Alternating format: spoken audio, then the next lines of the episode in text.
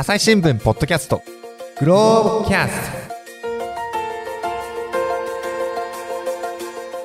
朝日新聞の木田光です。えー本日のゲストは文化部の増田愛子さんです。よろしくお願いします。よろしくお願いします。はい。えっ、と、身近な話題から世界を深掘りするグローブキャストということで、本日のテーマは何でしょうか？えっ、と、アートと老いです。前回の続きからお届けします。高齢者の方たちもこう表現する主体であの活躍されてるよということでですね、まあ、元気な皆さんご紹介されてたので、えっと印象的だったのがまずこのグローブのですねもし紙面で見られた方は、えっと一番大きく一面のところ、まあ、グローブの一面のところに出てる写真がですね路上にこれベッドがある。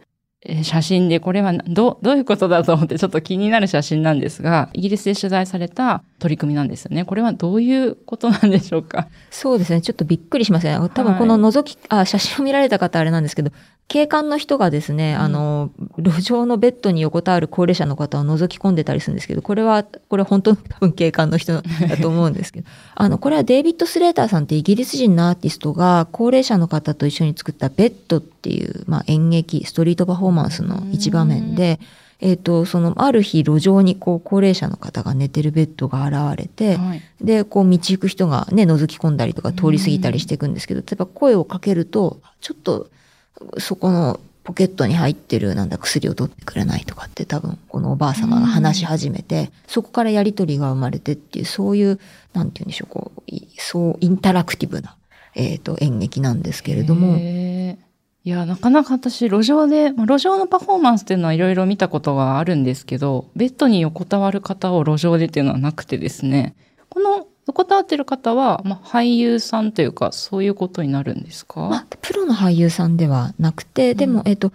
これ、デイビッド・スレーターさんって人はエンテレキアーツっていう、まあ、芸術文化団体というか、アート団体でずっと活動してた人なんですけど、はい。そこには高齢者でこう演劇を活動やってるような人たちがいて、うん。そういう人たちと一緒に作った作品なので、そうですね、演劇をやってらっしゃるけど、プロじゃないという感じでしょうか。うんなるほど。プロットみたいなのもあるんですかね？こういう物語でみたいな。そう、一応あるんですけど、でも、微妙にご本人の物語も入ってたりして、そこはこうんう、原、本当と、その、クリエーションした部分がこう混ざり合ってるような、で、かつ即興的な部分も多分に含んだようなパフォーマンスです。ねえあのイギリスで上演された時はどんな光景になったということをお話しされてました？なんかもう本当いろいろだったらしいんですけど、例えばなんかこう、割と若い人が話してて、あ、僕おじいちゃんと話さなきゃとか、あとはこう、あ、お茶が。ですか。おじいちゃんを思い出して。あ思い出思い出した。僕自分のおじいちゃんと話さなきゃっていうふうになんかうん。言う人がいたりとか、あとは、あ、お茶買ってきましょうかとか、サンドイッチ買ってきましょうかとか、やっぱ中には、まあ多分、ちょっと高齢の方だったと思うんですけど、まあ自分も同じような経験があるんだっていうふうに話し出したりとか、もう本当にいろんなたくさんの出会いがあったってデビッドさんおっしゃってました。あの、観客的な人はどいるんですかね？どんな様子なんですかね？いや別になんか観客が用意なんだろう、やりますよとかって言って集めてるんじゃなくて、本当に通りすがりの人が観客っていう感じなので、あの、まあ私も写真とか、あの、ちょっと動画とかはい。でイギリスでの様子は見ただけなんですけど、こう、なんとなく怪げな顔して通り過ぎていく人とか、積極的に話しかける人とか、本当あの、態度はいろいろ。へえまあでもこれなんか面白いのがやっぱり路上にあることでそこを通りすがった人もこう参加させられちゃうというかですね。そうですね。やっぱそもそも発想したのが、やっぱその、まあ高齢者の方とすごく長年デイビッドさん関わって作品を発表してきたりした人なんですけど、話している中で、高齢者が歩んできた人生とか、あるいは今いる生活、今の生活とかが、こう社会の中でこう見えなくなっちゃってる、うん透明な存在になっちゃってるんじゃないかっていう思いがあって、でもそれを訴える作品を劇場でやっても、演劇に興味がある人とか、劇場を知ってる人しか来ないよねって。だったら、どう、道で、ね、街の中でやったらいいんじゃないかっていうふうに思って、でも最初いきなり街の中に行くのもあれだから、じゃあまずは劇場の中で、うん。ね劇場の前でって、ちょっとずつ街の中に出てったっていうふうにね。うん教えてくださいました。へえこちらあの実は日本でも同じものが上演されたんですか？あそうなんです。あの、さっき申し上げたゴール、埼玉のゴールドシアターの皆さんが出演される形でうん、埼玉で、まあ、日本版というのかな、あの、ベッドを上演したこともあって、私はそれは拝見をしました。それは場所はどこだったんですか？でね、私が見たのは、あの、与野本町の駅前ですね。なんかそこにベッドがいくつか並んで、へーあの、ゴールドシアターの俳優さんたちが寝て演技をしているっていう。あ一つじゃなくてもいくつか並んでいくつか、うん、一つだけじゃなかったですうね。ーんえその時はどういう感じでした？観客の皆さんとかどうまあ、やっぱなんか、みんななんだろうっていう感じで、うんだったけど、まあ、あの、本当は話しかけたりとかして、こう、あの、今、さっき申し上げたイギリスで起きたような感じで、こう、あの、なんか、この写真がとかって、こう、うんあの、語り出すみたいなことが、こう、街の中で行われるっていう。やっぱりでも、年を取られて、施設で、ね、あの、寝たきりのように過ごしてらっしゃる方もいらっしゃるし、まあ、いろいろ、ハンディがあって動きにくいっていう高齢者の方もいらっしゃるはずだけど、街の中歩いてると当然ですけど、そういう方のことを目にすることもないし、うん。まあ、家族にね、いれば、そのおばあちゃんなりおじいちゃんのこととして考えるけど、そうじゃないと、こう、そういう方の存在って、普段ね、考えないで過ごしてしまうんだけれども、そういうふうにこう、まあ、演劇という形で、こう目に目に飛び込んできて、そうやって関わることで、あ、そうねって、こういろんなことを考えるきっかけになる作品だよなっていうのは、それは本当自分で体験してすごく思いましたうね。ん。であのこれまたグローブの記事ですけれども看板俳優は97歳というこちらまたねあの読んでいてなんというかお会いしたことないんですけども情景が浮かんでとても元気をもらった記事でしたはいこちらどの方を取材されたんですか？そうですね。あの、岡山でですね、演劇活動をしているおいぼっけしっていう、まあ、劇団というか演劇集団があるんですけれどもウイボッ、キーってもうなんかちょっとギャグでですか？ねあおおいとボケとボ死を、組み合わせた 名前なんで、アルファベットで書くんで英すけどね。語でおいボッキーしそうそう。それは、と、か俳優で、えっと、介護士の資格も持ってらっしゃる菅原え直樹さんっていう方がやってらっしゃる、あの、劇団なんですけれども、これの看板俳優が97歳の岡田忠夫さんっていう方なんですね。ええ。で、あの、もともとその菅原さんは俳優として東京で活動していて、なんだろうな、資格も持ちたいっていうことで、介護福祉士の資格を持って、で、縁あって今岡山に引っ越されたんですけど、介護施設で働く中で、認知症の方って、例えばその、時間をこう、まあ今じゃなくて、昔の時間になんか自分がいるって思ってしまわれたりとか、それに基づいて行動されてしまったり、あるいは違うんだけど、あ、お母さんとか、あの自分のかあの、介護する方を自分のお子さんだと思われたりとか、まあいろいろそういうことがあって、そういうふうに言われるたびに、菅原さん最初否定してたそうなんです。違いますよう、ん僕は菅原ですよとかって、まあそういうふうにおっしゃって。でもある日、その、高齢者の方のお話にあ合わせるというのかな、うんあの見たと。そしたらすごくこう表情が生き生きして、とてもいいやりとりができた。だからうん演劇と介護ってとっても相性がいいんじゃないかしらって思って活動を始めたんですけど、それでやったワークショップに来たのが岡田さんっていうこのおじい様で、岡田さんも当時奥様の介護でいろいろ悩んでることがあって、で、なんかあの興味を持って参加されたそうなんですね。さっきのちょっとお話戻っちゃうと、菅原さんはあの時計屋さんっていうふうに呼ばれたそうですね。そうなんです。その、えっ、と、うん。あの、認知症の施設で介護してた認知症の方に時計屋さんっていつも呼ばれ、よ呼ぶ、あの、方がいて、時計屋さんってまたこうなんていうかレレトロなというかですね今あんまりそうです身のね。回りで見ないですけど、あの 高齢の方には馴染みのあったんですかね。何か、ちょっとね、そのこまで、細かいことまで伺わなかったんですけど、なんか多分、記憶にね、残ることがあったんだと思うんですよね。なぜか菅原さんを見ると、それを時計屋さんっていうのをきっと思い出された。で、まあ時計屋さんとしてお話を続けてみたんですかね。から、すごくこう、表情が豊かになって、うんこう、自分についても語り始めたっていう。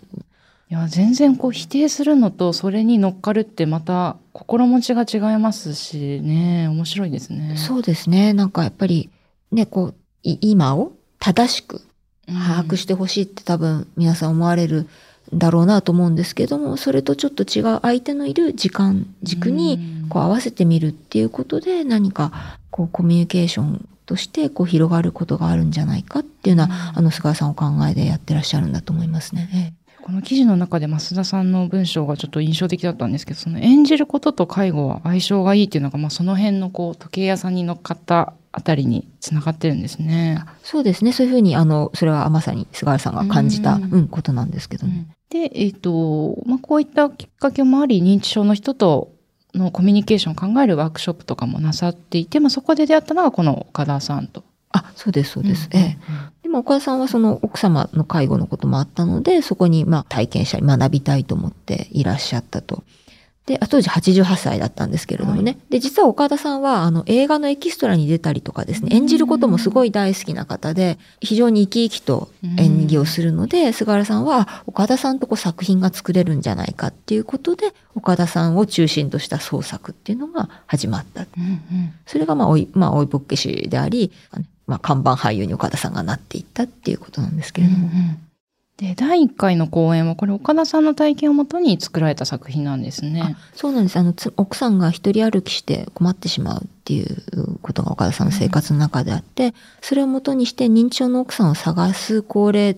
男性を青年が手伝うっていうストーリーで、実際地元の商店街の中を移動しながら上演していたので、その徘徊演劇と名付けて、夜道に日は暮れないっていうタイトルで、第1回公演として上演されたそうです。いや、これもまた劇場の中ではなくて、街の中で演劇をするっていうパターンですね。そうですね。だから実際商店街の方が参加したりとかして、そういうふうに上演したんだっていうふうに伺いました。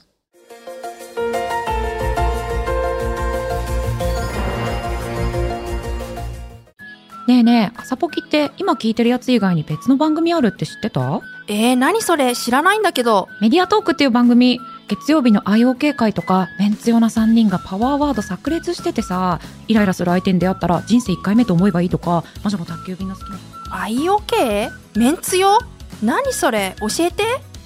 メディアトークでは伊藤大地奥山翔二郎神田大輔の IOK 会など魅力的なシリーズが盛りだくさんコンセプトはあなたとメディアの未来をつなぐメディアトークで検索さらに、その後もやっぱり岡田さんからこう、インスピレーションを得た作品とかもあの上演されていくんですね。去年は、えっ、と、岡山と京都でレクリエーション葬という、葬は葬儀の葬ですけど、まあそういう死をテーマにしたものもやられたと。そうですね。これ、えっ、と、何年か前に岡田さんが、えっ、と、倒れえーられてですね、その時になんかご自身で生前葬をやりたいとかっておっしゃったことがあって、まあ、それで、あの、そういうこともあっ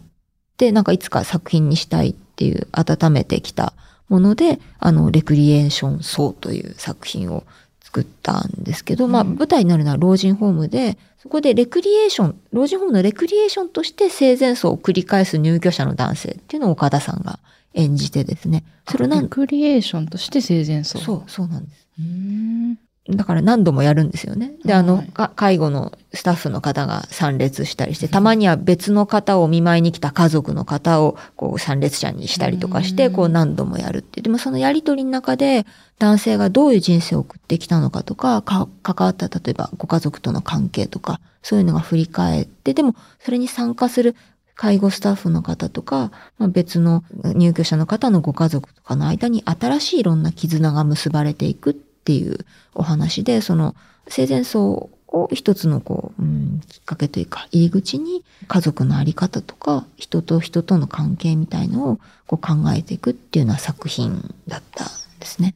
この老いぼけ死っていうのは、なんか年齢のき、あの、なんて言うんでしょう、決まりはあるんですか？何歳以上とか。いや、特にね、そういうなんかこう、ゴールドみたいに募集してやってるとかっていうよりは、まあ岡田さんが中心にいて、うんうんまあ岡田さんと若い人だったり、あの、まあ、あの岡山で菅原さんいろんな活動されてるんで、そういう中で出会った、まあ、高齢の方、うん演技経験がそのあるわけじゃなくて、そういう高齢の方も参加してもらったりとかっていう形で、あの、創作をしてるっていう。うんで、岡田さん、あの、これ写真ではですね、とっても元気そうに見れるんですけど、実は要介護の認定を受けたりとかされてるんですよね。そうです。ね。あとやっぱり、あの、ちょっと歩いたりとかするのがそんなにこう、素早くパパって動けるわけじゃなかったりするので、まあ、京都に公園に行くのは結構皆さん、あの、サポートしなきゃいけなくて大変、大変というかサポートが必要だったけども、まあ岡田さんもぜひ行きたいっていうことで、あの、いらっしゃったっていうことでしたね。だから舞台の上でも、あの、若い俳優さんが、さりげなくサポートしたりとかしてるんですけれども、でも本当なんか、あの、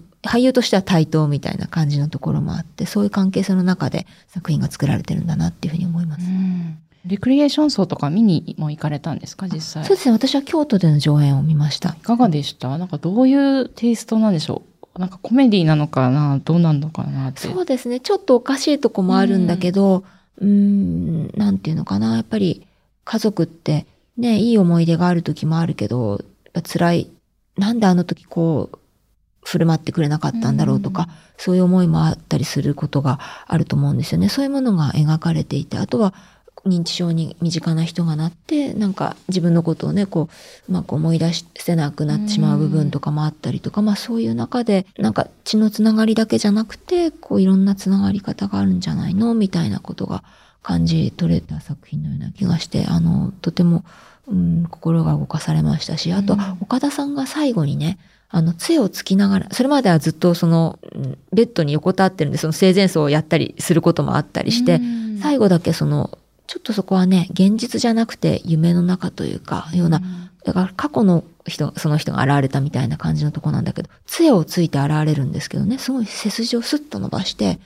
ゆっくりなんだけど歩いてこられて、すごく威厳のある姿で、なんかそこもすごく印象に残ってますね。うん。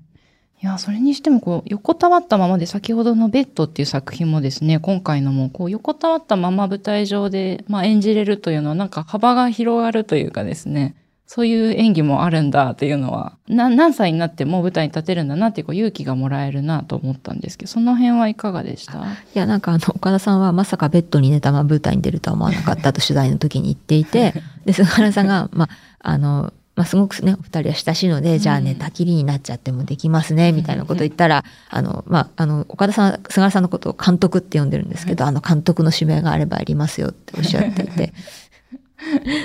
いや、今回のこの岡田さんもそうですし、あの、いろんな俳優さん多分、増田さん、こう演劇の中で見てこられたと思うんですけど、まあ、特にこう、おそらく最高齢に近いような俳優さんだと思うんですが、改めてこう、見てらっしゃって、どんなところがこう魅力だなと思いました？まあ、岡田さんももちろんエキストラとして出演されたりしたこともあるから演技することがお好きだと思うんですけど、でも、まあ、プロの俳優さんではないですよね。そういう何か人に伝えることをどうやってやったらいいか、テクニックとかいろんなことをトレーニングされた方ではない。だけれど、やっぱりいろんな人生、経験をしてきて、そういう中で培われたものっていうのは、何かやっぱり私たちに訴えかけてくるものがあって、その人が本当になんか表現っていうものにこう、真剣に取り組んできたときに、こう、プロの方とは違う方法で、こう見てる人の心が動いたり、こう頭に刺激を与えたりっていうことが本当にあると思うんですね。それを本当岡田さんたちが作っ、岡田さんとか菅原さんたちが作ってる舞台から感じましたし、まあそれはちょっとまた方法が違うけれども、私が以前ゴールドシアターのお芝居見た時に感じたことでもあるし、本当に何歳になっても何か自分というものを表現したりできる機会っていうのはあるし、まあそれをこう支え、まあ支える人は絶対必要なので、そういうことがいろんな地域で、いろんな状況の人に対してこう行えるようになったら、うん、本当にいいし、まあな自分に何ができるかわかんないですけどね、でも何かもしできることがあるなら、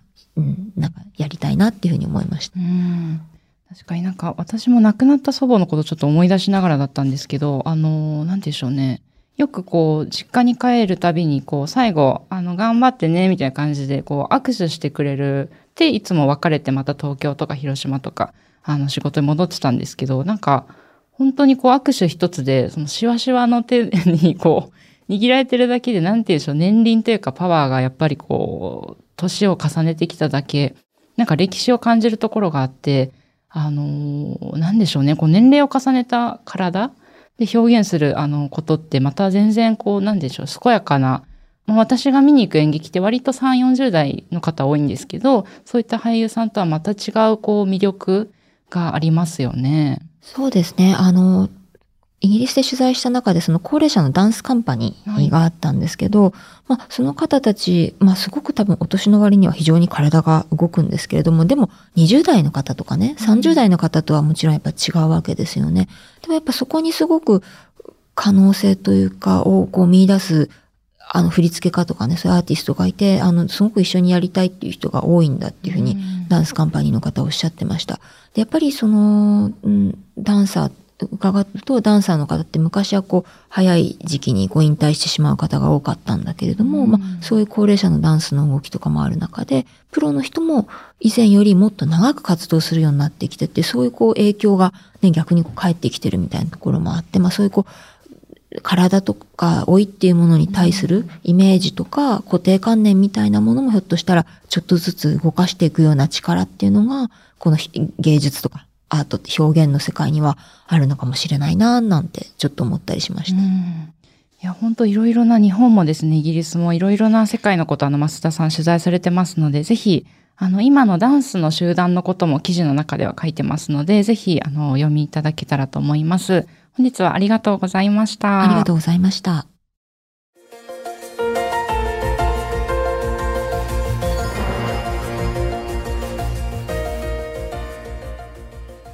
はい、えー本日は文化部の増田愛子さんとお届けしてきました。えっ、と、今日ご紹介した記事は、えっ、と、無料でですね、グローブプラスというところで読めますよね。そうですね。あの、グローブプラスのサイトを訪ねていただけると、あの、今、今日お話ししたものもそうですし、他にも、えっ、と、あの、別の記者がですね、台湾の美術館の取り組みなんかも取材したりしてますので、あの、写真もたくさんあるので、よかったら、あの、読んでいただけると嬉しいです。はい、この台湾のもですね、まあ、タイトルから面白くて、あの、認知症患者に医師が博物館行きを処方っていう、あの、うんあ、そういうあの取り組み台湾であるんだなってことだったり、あとは、あと、日々野勝彦さんのインタビューも、はいあの、とっても写的ですよね。そうですね。まあ、やっぱり、あの、若い、これからのアーティストとたくさん接してる日比野さんですので、うんあの、そういう教育の現場からの、もうここういうこと大切だと思って、なんか取り組んでる人たちがいるっていう話で、とてもなんかこう励まされるような思いになりました。